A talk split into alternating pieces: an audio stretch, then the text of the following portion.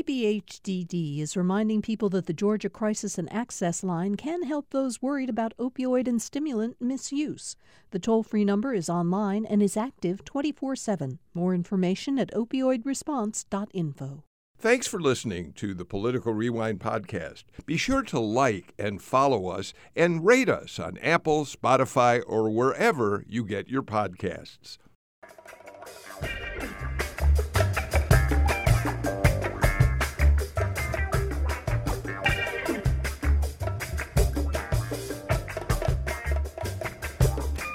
Welcome to another edition of Political Rewind. I'm Bill Nygut. Uh, we're always glad to have you with us. Uh, this is a Friday show, so there are many ways you may be uh, uh, tuned in to us. Uh, you might be listening live uh, in the morning edition. You may be listening to our repeat on the radio at two in the afternoon. Maybe you are watching us at uh, seven o'clock in the evening on the uh, G P B State Uh, television network. And, and I want to make just a quick comment about that because I haven't mentioned it before. Um, the T V version of the show, uh, we all decided, should run uh, throughout the legislative session. Uh, and so uh, once the legislative session ends, uh, Political Rewind is going to give way again to uh, uh, to N P R, to uh, P B S Uh, NewsHour, and other programming. But we will be with you through the end of the legislative session on T V. And, of course, we'll be with you on uh, radio, on the podcast, online, uh, every day uh, throughout the year. But I just thought it was time to make that clear to everybody out there. Okay, let's get right to our panel today. Uh, Patricia Murphy, political reporter and political columnist for the Atlanta Journal-Constitution. You read her column on Wednesdays and Sundays in the newspaper, and uh, she also oversees The Jolt, the daily summary of uh, interesting and often important uh, news going on in politics. Hi, Patricia. Thanks for being here today. Um, thanks for having me. Absolutely. We're joined by Renee Alegria, the C E O of Mundo Hispanico Digital. Um, Renee, I was looking at your website this morning again, and once again, not surprising, Ukraine dominates the homepage. Oh, good morning, Bill. Yes, uh, you know, I mean, it's it's it's what the world is talking about, and certainly what our community is interested in right now. Um, and we're going to get to some news about uh, the way in which Georgia political uh, figures are dealing with Ukraine in just a few minutes. But before that, let's introduce Professor Andrea Gillespie. You know that she's a professor of political science at Emory University and the director of the James Weldon Johnson Institute for the Study of Race and Difference. How are you today, Andrea? Andrea, do we have you? Hi, Bill. How are you? I'm fine. You, yeah, you, can you hear me? Absolutely. You're doing okay. We were having a little technical difficulty, but I'm hoping that we've got it resolved. How are you? How are you doing, Andrea? I'm doing fine. And- I'm glad to hear that. All right, let's get right to it. Um, Patricia, let me start with you. Um, we know that ever since Herschel Walker uh, decided he would run for the United States Senate, that there were many people who thought that the campaign he would run would be very, very low-key, would need to be very, very low-key, uh, because there were uh, questions about how much he really knew about uh, uh, the uh, certainly the world political uh, landscape, really where he stood on a variety of issues that mattered to most voters and other things. And, and to a certain extent, of course, he has kept his campaign very low-key. But Uh, this past week, we saw two examples of what happens when Herschel Walker essentially is caught on tape making statements that simply don't ring true. Have I got that right, uh, Patricia? Uh, I would say, yes, you've got that right. We have not seen a whole lot of Herschel Walker in public events with open invitation lists. He does do quite a bit of campaigning, but he does that in closed Republican Party meetings. Um, he does that at churches. Now, some of those churches have three thousand people in the audience. There are these huge mega churches that he's been getting in front of. Um, but even the setup of those churches is uh, quite friendly, um, as you would imagine in a church. Uh, he's welcomed on the stage. It's an interview format, so he is not doing a speech. We've seen a lot of uh, instances where he is put in an interview format where somebody else is prompting him with questions. And so so um, it's a way for him to kind of ease into this situation and learn on the job. But the problem with learning on the job is that you're going to make some mistakes. Well, and it's hard to know right now if these are mistakes, if this is really, these are answers that he really wants to be giving. Uh, we don't see enough of him to know that.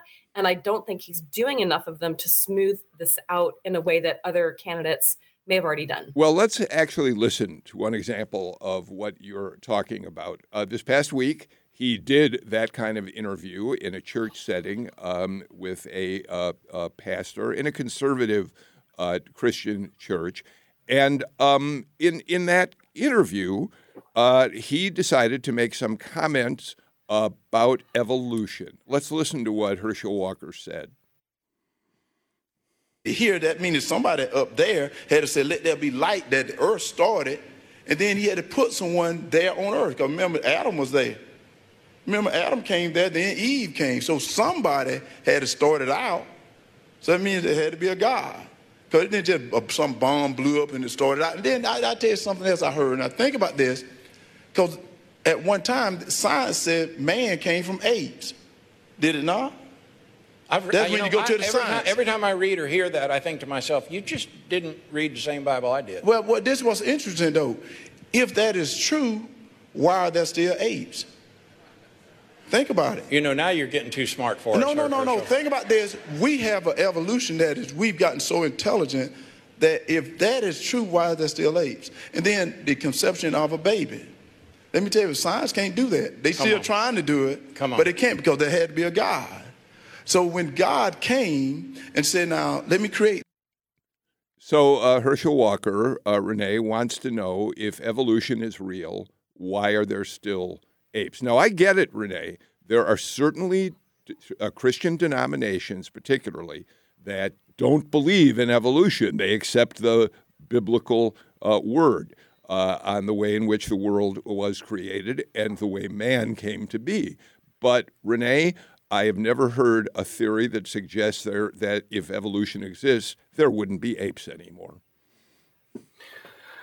Well, I mean, what do you, what are you going to say? You know, it's it's it's disappointing to hear someone who's the uh, front runner of the Republican primary right now speak like that. Someone who's going to, you know, run for statewide office and represent those who do believe in science, that do believe. In in fact, um, you know, I, I this is a man who in, in twenty twenty claimed to have a special F D A approved mist that you could spray yourself with to prevent COVID. So he's got a history of spouting such theories that are that are harmful. Um, I agree with you that, you know, whatever you believe is what you believe. But if you're if you're going to run for the Senate, well, then you have to take into account Um, well, the, the rest of us and those who do do believe in science. You know, I, I, I think that, you know, when you match him up with with Warnock, um, whose slogan, you know, is is I see you, I feel you, I hear you, which just seems so reasonably uh, empathetic. Uh, it, it's it's hard to to to to see how. how the differences can be taken seriously by folks who are reasonably minded. Um, Patricia, w- what do you make and w- what do you conclude from first that sound? But we're going to play another soundbite in a minute, which has a lot more to do with world affairs and in some ways probably is more relevant in terms of what Herschel Walker understands about the world right now. But, but just to talk about that evolution soundbite, what does that lead you to think? So it leads me to think that uh, Herschel Walker is a celebrity um, who people like a lot. The answer in that room was not rejected. Uh, the pastor responding to him did sort of laugh it off and say, well, hold on, now you're getting a little too smart for us. You know, but he hasn't been challenged. Um, and he has not been challenged uh, or even had follow-up questions to say, I'm sorry, could you tell us what you mean by that? It also tells me that Georgians really have no idea who Herschel Walker really is. They know that he was a wonderful athlete. He has an inspiring personal story. Um, but other than that, we don't know a whole lot about Herschel Walker. He has not lived in Georgia for thirty years, and he is not taking questions so that people can get to know better. Is this somebody I know? Is this somebody I agree with? Is this somebody who's even capable of holding any office, let alone being a United States senator? I, I just think I think that you just said something about that that's particularly important. Again, I get it. There are people who don't believe in evolution, but the, you said it tells us how little people really know about what Herschel Walker believes in. Um, let me play the other sound. This comes from his appearance out in Carrollton. He went to speak to the Rotary Club out there. And, of course, he was asked, understandably, about the Russian invasion of Ukraine. And in his remarks about that, he made a comment about NATO. Let's listen. What's going on in Ukraine is terrible. And NATO have to get, I'm not sure why they're not getting involved. You know, you let somebody threaten you. Putin is threatening you if you don't, if you get involved. He, he's not as powerful as they think he is. He's not as powerful as they think he is, or he wouldn't be doing what he's doing right now. So should we use our strength? I think uh, if I was Biden, which I'm not because I'm younger, I would really pressure NATO to get involved. So, uh, Patricia, NATO is deeply involved. And although Republicans have been much more critical, especially in the re- in recent days, of how they think President Biden has handled uh, the situation in Ukraine, early on, he was winning praise across the aisles for the fact that he had done a good job engaging European leaders and NATO in this uh, conflict. And it strikes me that in many ways, this is the more pertinent Um, misunderstanding that, Her- that Herschel Walker expresses. Right. Again, I don't know if there is a misunderstanding, a lack of understanding what he really meant when he was saying that. Do you mean we should have boots on the ground? If he were in real interview formats with people who need to know more about the answers he's giving, we could find all of this out. But his campaign is choosing to keep him in friendly interview formats and in friendly crowds so that he doesn't get those kind of follow-up questions. Um, at a certain point, that's really going to be unacceptable. He's going to need to start answering real questions. Voters deserve that, and it will not get him far in a general election. I think that's where uh, other Republicans I talk to start to get really worried. They know they don't know a lot about Herschel Walker. They know that they don't know a lot about what he thinks or how he will perform in a real interview setting, in a real debate setting. And so that's where uh, the concern among Republicans, yes, he's got these sky-high numbers. That's the Herschel Walker people think they know, but what are they going to think about him when they know the Herschel Walker, who he really is? Maybe they'll like him, maybe they won't, but that's a huge risk for Republicans right now. Yeah, and um, Renee, one of the things that I've thought about and said on the show a couple of times is that um, there is a risk to not being vetted by journalists uh, uh, in a primary campaign um, because Uh, what ends up happening is if you don't answer questions when you're running in the primary, where where we know Herschel Walker has a lead of anywhere from sixty, seventy points and more over his opponents, um, then then his views aren't going to get uh, uh, looked at as carefully. He's not going to have an opportunity to try to answer the questions Patricia's talking about. And, and if, it, if he has to wait till the general election to be quizzed and fi- come up with answers to important questions, uh, that can be very damaging uh, to the candidate. Yes? No, incredibly damaging. I mean, that that's that's what uh, wh- whether you uh, you know trust the media or not, and and sources uh, de- you know just depends on on on what media you're you're watching, listening to, reading. Um, the the function of a solid democracy is having a, a, a strong uh, journalistic uh, column from which to vet candidates. I mean, you you, you it, we make candidates better as we get to know who they are, what they believe, and as a result, uh, elect the right one. I, okay, I, yeah. And I think. Go ahead. No, and, and I and I think that unfortunately that's not happening, um, and it's it's really to the detriment of uh, Herschel Walker's campaign. They think they're protecting him, but what's happening is that there's going to be, uh, you know, some egg on his face. And there there has been every time he's he's been caught with a hot mic. Um, I'm hoping that, Andrea, we've managed to successfully uh, get you back. And I apologize uh, to our listeners and also to you, because everybody loves to hear your analysis of the day's politics. Are you with us again, Andrea? I'm sorry to say I don't hear Andrea Gillespie right now. So uh, you know what? Let's do this. Um, I, we've got more to sit, talk about with Herschel Walker. I want to talk about Marjorie Taylor Greene, who really made some comments that many people are very offended by, upset about uh, in the last couple of days. But let's do this. Let's see if we can sort out our technical difficulties, take a break right now, and come back with more on Political Rewind. Welcome back to Political Rewind. Renee Alegria, Patricia Murphy are with us. We are still trying really hard to get uh, Andrea Gillespie uh, uh, up and running so we can include her in the conversation today. But, Patricia, we were talking, of course, about Herschel Walker and some of the comments he made this week that have caused a lot of people to wonder exactly who he is. Uh, it, it's got to be particularly frustrating to his opponents, Latham Sandler, Gary Black, Kelvin King, all working hard to try to win the Republican nomination. Gary Black, uh, one of the most popular elected officials statewide in Georgia as uh, in, in his work as agriculture commissioner, and yet he comes the closest to Walker in polling. But by that, I mean he's in the high single digits. Walker's up there sixty, seventy percent of the vote. But they're starting to fight harder. They're starting to attack him much more uh, openly now, aren't they, Patricia? They really are. Uh, we saw this, these other three Republicans, um, with the exception of Gary Black, really reluctant to frame themselves only as attacking Herschel Walker. They really wanted to introduce themselves. They wanted to get their own policies out there.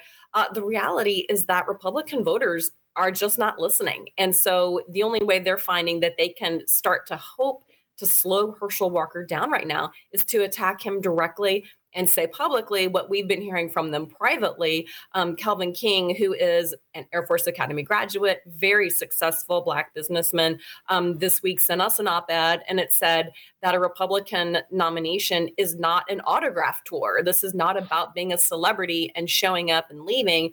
It's about having these debates and conversations. But Herschel Walker is not going to debate these other three candidates. He's not going to share the stage. He's not going to give them the extra publicity that they'll get, or and risk himself in a way when he is asked these hard questions. They don't really need to take that risk right now. And I'll tell you, in talking to Republican voters, there is a Teflon quality to Herschel Walker that reminds me a lot of Donald Trump. When I mm. talk to these voters, they feel like they've known him apart from politics for thirty years. They feel like they have known him, some of the younger ones, his their whole lives. And even younger voters do know who Herschel Walker is in the Republican um, primary electorate. And so it really, I'm finding, it doesn't matter what the A J C right now reports about him. We had a huge investigation on his past businesses, uh, full of bankruptcies, loans not repaid, uh, court actions, P P P loans, one of which has been repaid and one has not.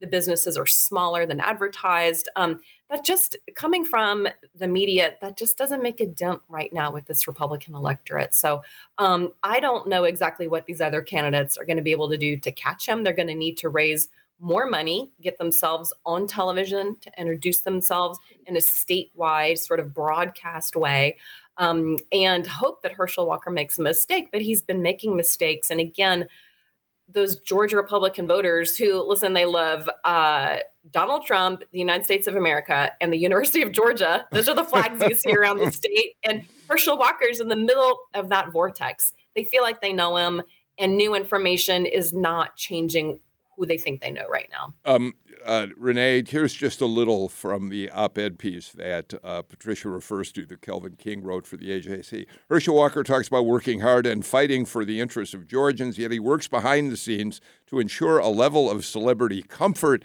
and elusiveness, separating himself from the questions and engagement that Georgians, demand. And then he goes on and he says, when Walker qualified last week, reporters swar- swarmed to the typically evasive candidate, hungry to finally have an opportunity to ask him questions. The results were, as one might expect, puzzling. Speaking about himself in the third person, he gave mostly baffling responses to basic inquiries. But what did come across loud and clear was that he had zero intention of debating in the primary. And he goes on from there. This, by the way, speaks to what you and I discussed a few minutes ago. Getting vetted by the press early on is better than coming, having it come much later in the campaign. But but but speak to this notion that um, he is the Teflon candidate, that there doesn't seem to be much opportunity for any of the other three, unless something blows up in a very big way, Uh, to catch him in this primary. Well, I, can you um, just imagine how irritated the his opponents are right now with him raking in money? He continues to poll well. No matter what he says, he's the front runner. Um, you know, I- imagine. I, I do think that, uh, you know, we're living in an, in a political era of celebrity, and, and that celebrity is playing out like reality T V, and who set the template for that reality T V type candidacy but Donald Trump, uh, Walker's number one benefactor. Uh, what what is going to be interesting is to see how that endorsement of Trump uh, plays out. It, it will will it help? Will it not? Um, in the meantime, you know, we're going to watch Herschel Walker's campaign, you know, scuttle him around and hide him from here and there. And every time he does, uh, you know, say something that we're all privy to actually listen to, so that we have some type of peek into what he's thinking and what makes him tick.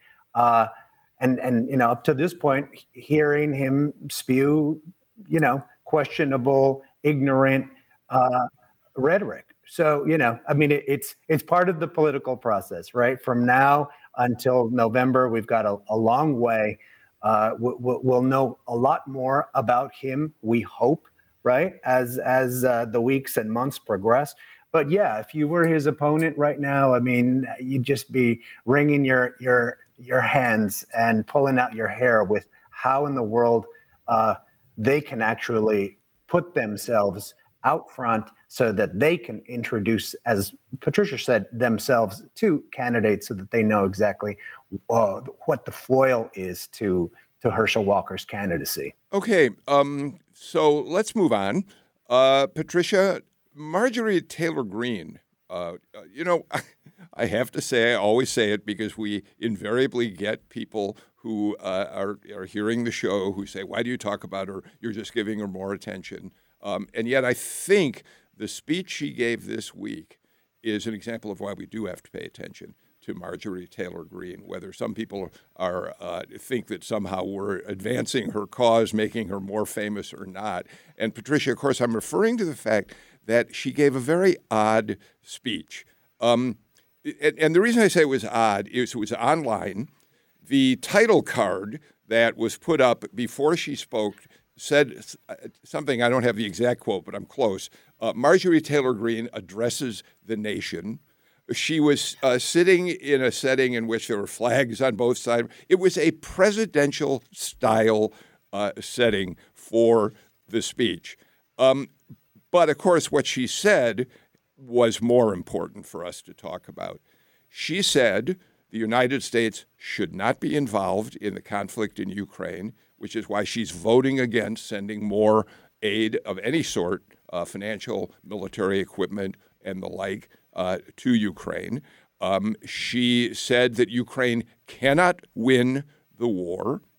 She said that um, the uh, uh, Ukrainians and the Russians were both committing war crimes. There were war crimes happening on both sides.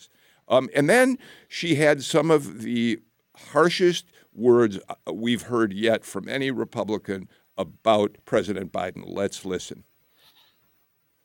Yet America's citizens are being expected to fund and arm troops resisting an invasion halfway across the world. This is madness. It cannot be allowed. The truth is that under Biden, America is no longer in charge on the world stage. Our friends and enemies alike see this once great nation led by a weak, dementia-ridden fossil in the White House. Patricia? So I think that um, uh, as important as what Marjorie Taylor Greene was saying, it's also important to watch how she's voting. And uh, these are real votes. I mean, she doesn't sit on committees, but she does have a vote in the U S House. And so uh, this speech was given in tandem with her vote, which was against uh, taking away trade status with Russia, which is a part of Russian sanctions. Yeah. Um, this is exactly what Vladimir Putin hopes that all of Congress would do. And uh, Marjorie Taylor Greene's speech, uh, while she's criticizing Joe Biden for being weak, she is also calling on the United States to withdraw all support from Ukraine, which opens up an entire vulnerability for NATO and all of Western Europe.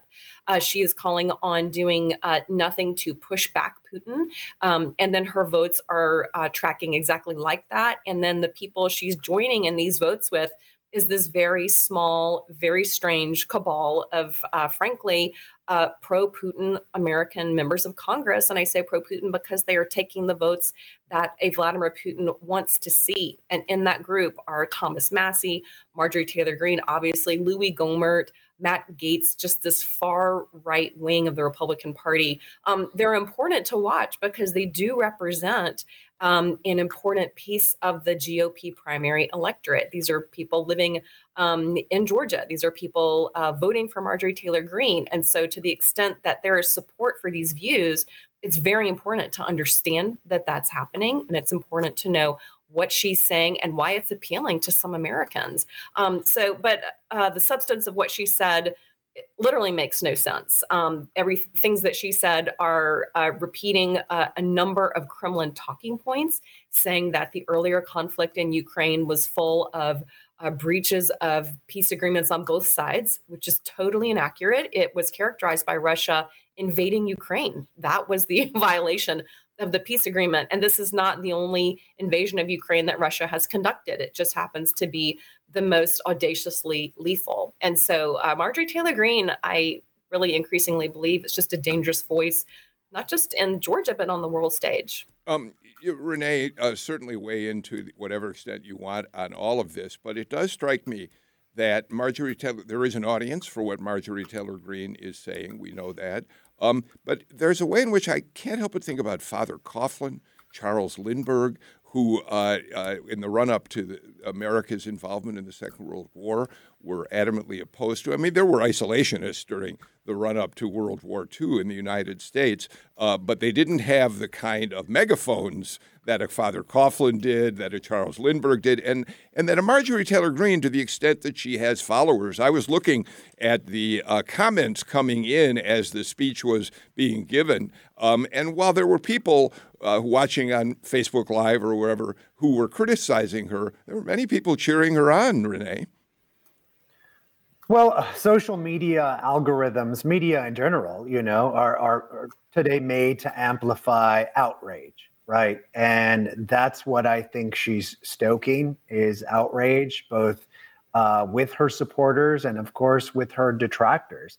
It is scary what she's saying. Uh, you know, I, this is a dangerous time we're living in. So many people out there think we're, you know, at the dawn of World War Three, and and if and if uh, we we don't do what we are supposed to do uh, through NATO, through sanctions, uh, we could very well be in, in a World War Three.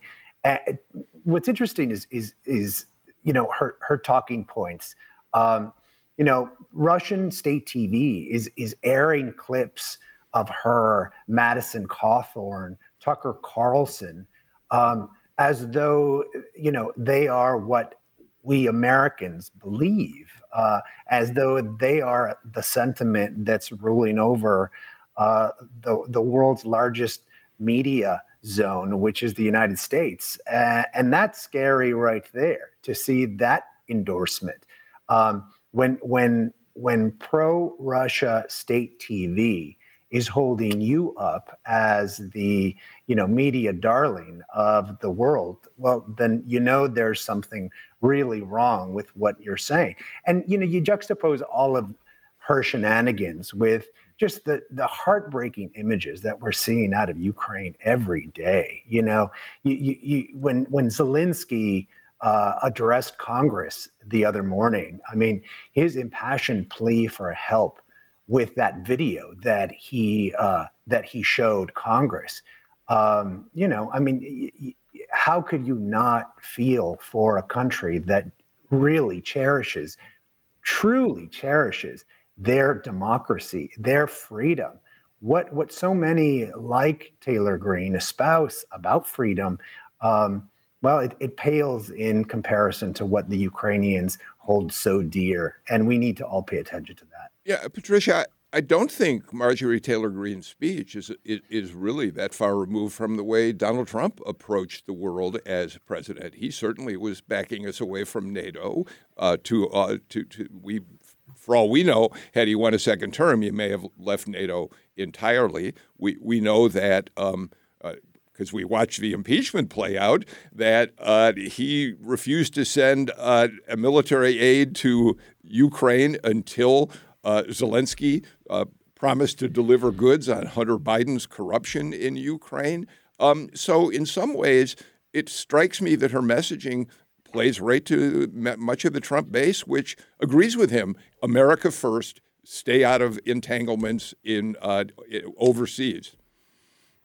Yeah, one of Donald Trump's first responses to the invasion of Ukraine and the United States sending aid to Ukraine was to say that the United States should pay more attention to its own southern border than to the borders of Ukraine. And that is exactly what Marjorie Taylor Greene said in her speech mm-hmm. as well. And so um, there is also a lot of really in-depth detail in what she is talking about, talking about the Chinese currency versus the United States currency. She used a term uh, called, she used the term petrodollars. Mm. Um, and it, it, it spoke to me like a speech that had been written for her. I don't know that that's the case, but it's it's the kind of terminology I've not heard her use before in this depth um, and connecting all of these dots in the very strange way that she did. So it certainly seems like there are a lot of sources informing her thinking on foreign policy, and Donald Trump is has must be a primary source, or else they're using the same sources because they're making identical arguments. And so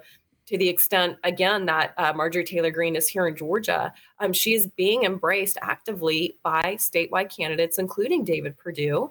Um, other people have, are happy to share a stage with Marjorie Taylor Greene, not only happy to share a stage, eager to share a stage, because she does raise so much money. She gets so many eyeballs.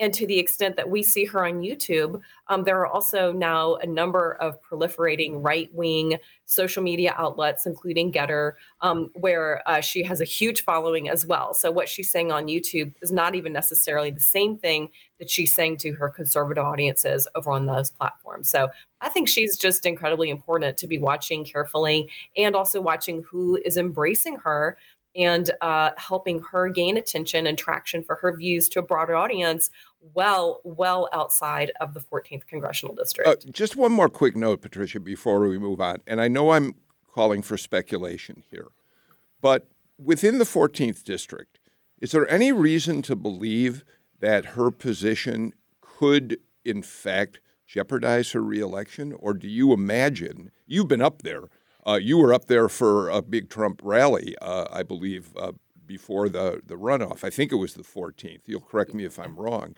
Um, is there any reason to believe that, that she's jeopardizing her reelection?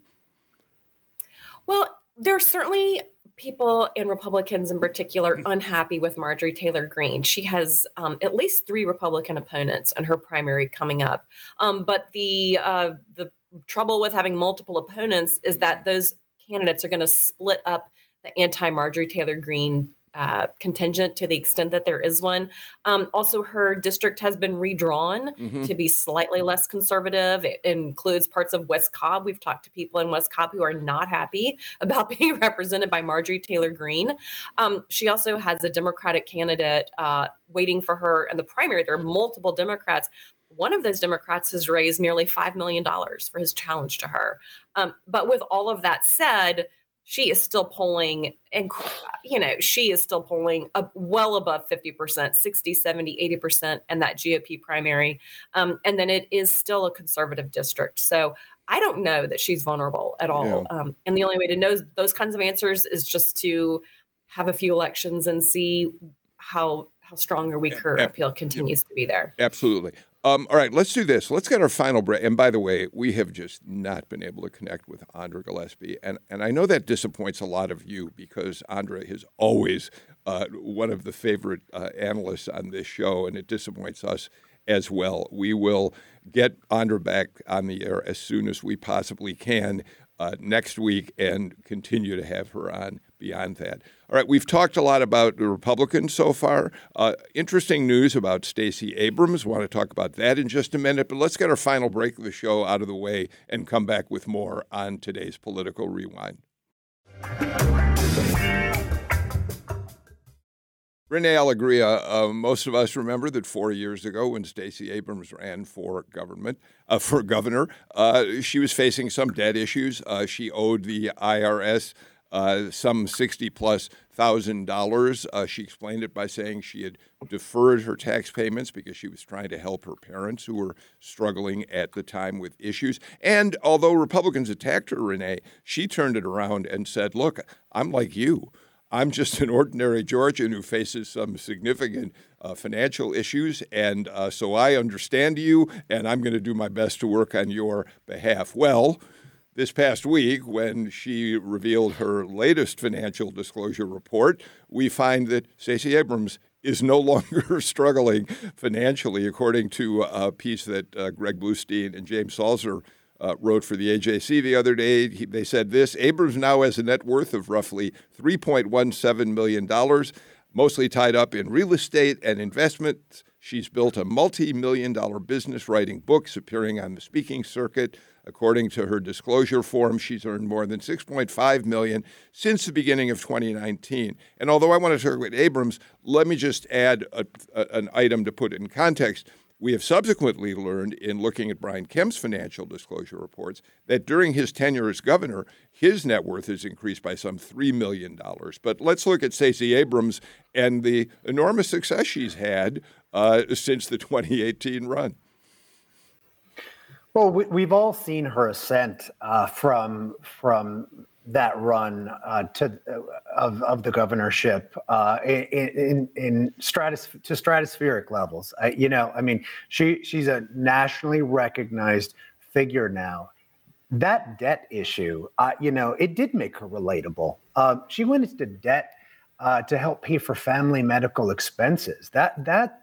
That is something that so many Americans can connect to, so many Georgians can connect to. And I, I do think that that helped earn her a, a respect uh, as she as she ran against Kemp that first time. And, you know, every everyone loves a, a success story, right? The underdog come, coming around and, and finally winning. Well, she's doing that financially. Her, her books have sold. She's an author. Uh, she she's you know she she's a, a Renaissance woman. Uh, she's she she hustles. You know, she does what what so many Americans out there have to do, having multiple jobs just to just to get ahead. Well, she's finally gotten ahead, and and now the Republicans don't have that that talking point to criticize her. Um, We'll, we'll we'll see what they will, and you know, God knows that they will find many things to to criticize her about. But it's it's it's just a feel-good story to see someone who has worked so hard uh, at, to to to win out financially. Well, of course, um, Patricia, Republicans will say that what it suggests is that she hasn't been that concerned about Georgians at all since she lost in twenty eighteen. She's become a national figure. They claim Brian Kemp the other day talked about, or his campaign release statement about how she was running a shadow campaign for president during his time uh, in uh, in the governor's mansion. Um, so they'll see this as an example that she has concerns about being a national celebrity more than being uh, someone who cares about the the needs of Georgians. Yes, you and I got the same talking points from the Republicans. Absolutely. That's exactly right. Now, it must be said, as you pointed out, Governor Kemp, uh, right, he made three million dollars while he was governor in those three years. Uh, David Perdue is now up to fifty million dollars in net worth. I'm wondering how I missed all the memos about how are these people doing this? I would love to know. Yeah. Over the last three years, I was just working, just working my day job. But um, but it does push Stacey Abrams uh, now that she is being painted by Republicans as a rich and famous Hollywood celebrity. Um, it really is pushing her to continue to work to be relatable and to be somebody who Georgians feel like is one of them and not somebody with a Netflix deal out in California. And so we saw the launch of her campaign this week, uh, really the formal um, physical rollout. She announced it earlier, but uh, she went around to multiple cities around Georgia and really focused, interestingly, I thought, on medical debt, uh, the exact debt that she struggled with. Instead of saying, instead of acting like that never happened, she talks about medical debt at each and every event, says that that medical debt that she experienced was driven by her father's cancer treatments, which anybody can relate to um, if they've had the unfortunate situation of being there. Um, and then also uh, discusses the fact that, uh, it, you know, along with the Hollywood deals that she's had, she doesn't mention those, but in her speech, she talks about uh, using Fair Fight Action, the group that she started, to pay off the medical debt of sixty-eight thousand Georgians. Um, now, there needs to be some more reporting on that, and we're working on reporting out the details of that. Um, but it is a way that she is still working to connect with Georgians and show, not only am I one of you, now that I've had this good fortune, I'm working to use that for you, and I'll use that in the governor's office. And so I think it's a really interesting, um, really, and so far successful Uh, job that she's done. And she goes into these very small towns like Cuthbert, goes to Warner Robins, which is getting to be a uh, bigger town, mid-sized, mid-sized town, small city. Um, and so, and she's accessible. She is there at uh, not in big fancy venues. She's in front of the closed hospital. Um, she's dressed uh, more casually, and she is uh, presenting herself as the Stacey Abrams you've known all along. Um, and not only that, but she's she will be that person as governor. I'll be one of you, but in the governor's office. And so she's messaging against that uh, fact that she's made a lot of money, um, but she's still working to be very relatable to the voters that she needs to attract. Um, one quick uh, question, and I'm glad you said that your folks are looking into it. I know ours are too. You mentioned that she says that she's paid off sixty-eight thousand uh, uh debt. Uh, what does it say in the commercial? What does it show on the screen? Do you remember? Paid off the medical debts of sixty-eight thousand Georgians, right? And yet, yes, we don't really know exactly what that means, do we?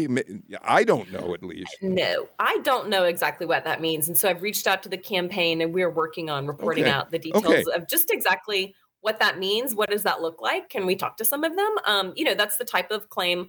I don't want to call it a claim. It's a type of uh, detail in a campaign that do, that is going to get um, a lot of attention, and they want it to get attention. Uh, it's the second piece of her website. It's right there. And so it's something that I know we'll continue to find more detail about um, as the t- as time uh, goes on. Okay. If we're going to talk about Stacey Abrams, let's talk about the fun little fact about Stacey Abrams. Uh, and this really, really irritated Republicans, and I get why. Uh, this week, we know that Stacey Abrams, uh, Patricia, is a Star Trek fanatic and has been for a long, long time. She's even said at times that in some ways watching Star Trek shaped her view of the world. Uh, and so we now have Stacey Abrams playing on an episode of Star Trek Discovery, the finale of the season's uh, uh, shows, uh, the president of United Earth, stepping off a spaceship. Uh, I think the dress, the, sh- the clothes that she wears, the costume is fantastic. Uh, you, uh, if you're watching on T V, you'll see it right now. We'll put a link up to it on our social media. But Patricia, the president of United Earth, Stacey Abrams, and she has dialogue in this scene, by the way, Patricia. Yes, she does. It's the ultimate promotion for Stacey Abrams. even if she, even if she becomes governor of Georgia or doesn't, she'll always be the president of United Earth. So yes, and uh, yes, she has long been a Star Trekker. We're told it's not a not a Trekkie, a Star Trekker. A huge fan of Star Trek, and there are lots of people like her. I don't watch those except when my kids are watching them. Um, I do. Uh, I do. Well, Renee, but it's. Go ahead. let me, let me, Renee, look, uh, it's fun, uh, no, I, but wait, wait, let me just say, Republicans sure, sure. are having a field day with this. They already talk about the Hollywood elite, the liberal elites of Hollywood who support uh, Democrats and support Stacey Abrams. Now they've got this additional proof. Sure. I, yeah, well, they're going to find um, anything that she does uh, and, and turn it into, you know, a talking point for their own campaign. But but I, I have to say that, you know, Star Trek, and as a as a Trekker my entire life, um, you know, growing up, uh, son of Mexican immigrants, where you feel like you just don't have a chance out there. You watch Star Trek and there's this meritocracy of, of uh, you know, the, the a kind of a picture of the universe that is that is blind to racism and socioeconomic challenges. And, you know, you, you, you see that a lot with, uh, you know, minorities in the United States. You, you saw it with Uhura in the original Star Trek, with Whoopi Goldberg, with Uh, Next Generation. I can go on and on, by the way. So uh, no, to, no, please to don't. See, to see, to see, uh, to see uh, Stacey Abrams, you know, kind of carry that that torch uh, is is is an honorable, cool thing. So I, yes, you know, it is. It's yeah. it's really it's if it's a fun little thing. You know, it reminds me, by the way, that a couple of years ago, uh, Kenny Leon, the uh, uh, Tony Award-winning director, who, of course, makes his home in Atlanta, did a production of Much Ado About Nothing. In uh, at the Public Theater in New York, one of the most important theater institutions in New York. And he set it in modern-day Atlanta, a suburb of Atlanta. It was an all-African-American cast, and the set was a big, beautiful uh, uh, uh, uh, house uh, that the family lived in. And he had, dressing the set, Stacey Abrams twenty twenty banners in two prominent places on the set. And although theater doesn't get the kind of attention Star Trek does, there were some complaints back then about Kenny adding those elements. He said, look, I was just trying to say uh, that this family would certainly have been supporters of Stacey Abrams. So, Patricia, the fact of the matter is, uh, like it or not, she is now a major celebrity. Oh, absolutely. Well, we can put on the pile. She was uh, recently, a picture of her was on the wall in Billions on H on Showtime or H B O Showtime, Billions. Showtime. Yeah, okay. Um, so she was on that as well. And the reality is that she is close with a lot of Hollywood celebrities. The Star Trek people reached out to her. She didn't ask for the job. They came to Stacey Abrams. Um, one of her largest donors for Fair Fight is a California millionaire. Yeah. So it is part of this duality of Stacey Abrams um, that she is, especially over the last three years, has become, I describe her as like the political Oprah. She is sort of a level of superstardom that we have just not seen here in Georgia before. Okay. Um, and so uh, as much as Republicans have their own celebrities, she is a bona fide celebrity on the Democratic side as well, but still needs to do the work of staying yeah, relatable to voters. Absolutely. Um, I, I want to uh, move to the end of the show by changing the, the tone entirely. Um Ever since the Russian invasion of Ukraine began, um, it, it, I suddenly was struck, since this is the first time an army has invaded a European country since World War Two, I couldn't help but think about the great Charlie Chaplin picture, The Great Dictator, which he released in nineteen forty, before the United States entered the war. Um, uh, he, but he was concerned about what he was watching in Europe. And so he released this picture in which he plays two parts. He plays a version of Adolf Hitler known as Adenoid Henkel and satirizes Hitler brutally. But he also plays the part of a Jewish barber who happens to look just like Henkel. And as we've watched the devastation in Ukraine, the horrible scenes of uh, cities being destroyed, people being killed, displaced, I couldn't help but think of the final speech in that movie. It is supposed to be Henkel who gets up in front of the the army of soldiers, thousands of them gathered to hear him give a rallying cry for his uh, invasionary tactics. And yet, through a complication in the plot, it ends up being the Jewish barber who gives that speech. And I want to play for you just a little of that right now, because I think it's so powerful given what we're dealing with. Here it is. I'm sorry. But I don't want to be a, an emperor. That's not my business. I don't want to rule or conquer anyone. I should like to help everyone if possible. Jew, Gentile, black man, white. We all want to help one another. Human beings are like that. We want to live by each other's happiness, not by each other's misery.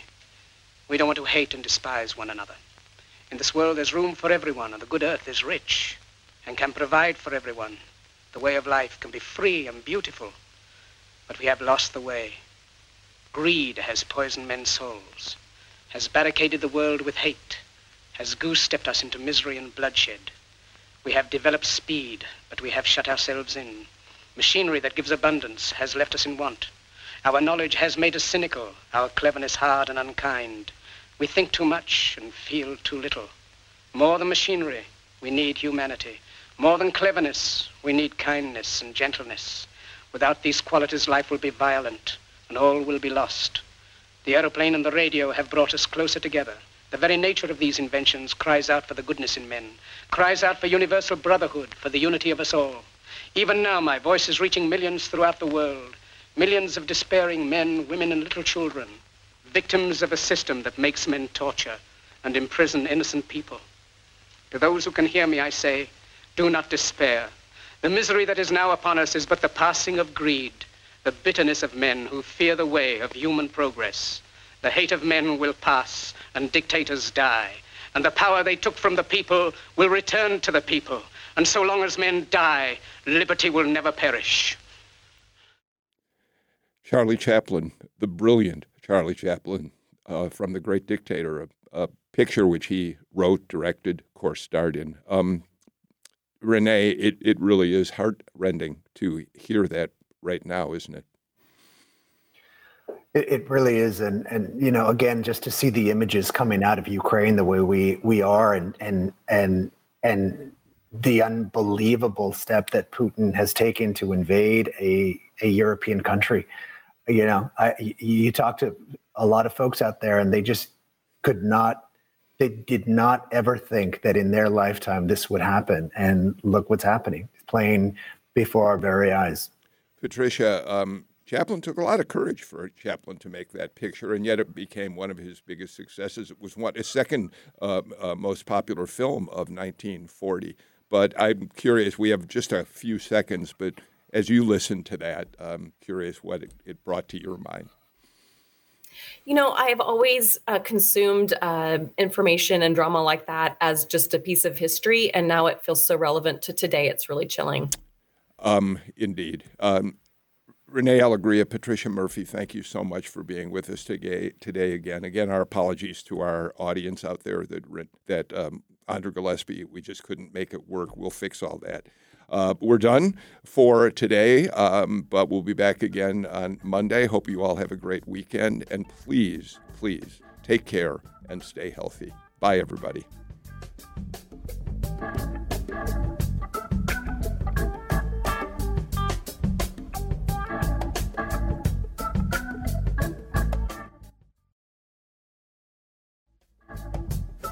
Thank you.